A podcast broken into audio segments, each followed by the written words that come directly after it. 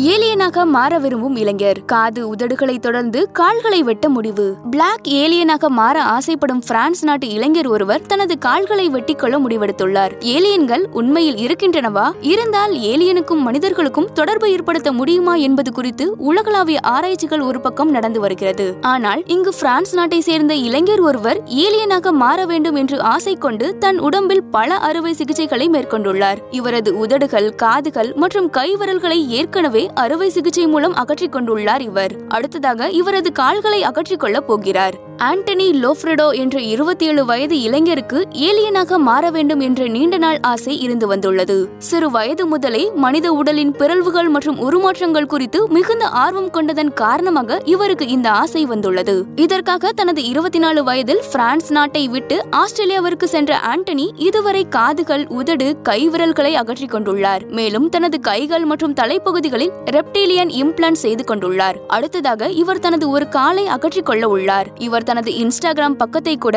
தி black alien project என்றுதான் பெயரிட்டுள்ளார். இவர் இதுவரை தன் உடற்பாகங்களை அகற்றிக் கொண்டதில் ஏதாவது பத்திரப்படுத்தி கொண்டுள்ளாரா என்று கேட்டதற்கு இவரது நண்பர்கள் இவரது காதுகளை அவர்களிடம் வைத்துள்ளனர் என்று தெரிவித்தார். இவரது உருவம் எப்படி இருக்க வேண்டும் என்ற கற்பனை தனக்கு இருப்பதாக கூறியுள்ள ஆண்டனி அதை இன்னும் மெருகேற்றவும் திட்டமிட்டுள்ளதாக கூறினார். இவரது தோற்றத்தின் காரணமாக யாரும் தன்னை ஒரு சராசரி மனிதனாக பார்ப்பதில்லை என்று வருத்தம் தெரிவித்தார். மேலும் தனக்கு வேலை கொடுக்கவும் யாரும் தயாராக இல்லை என்றும் கூறியிருந்தது குறிப்பிடத்தக்கது.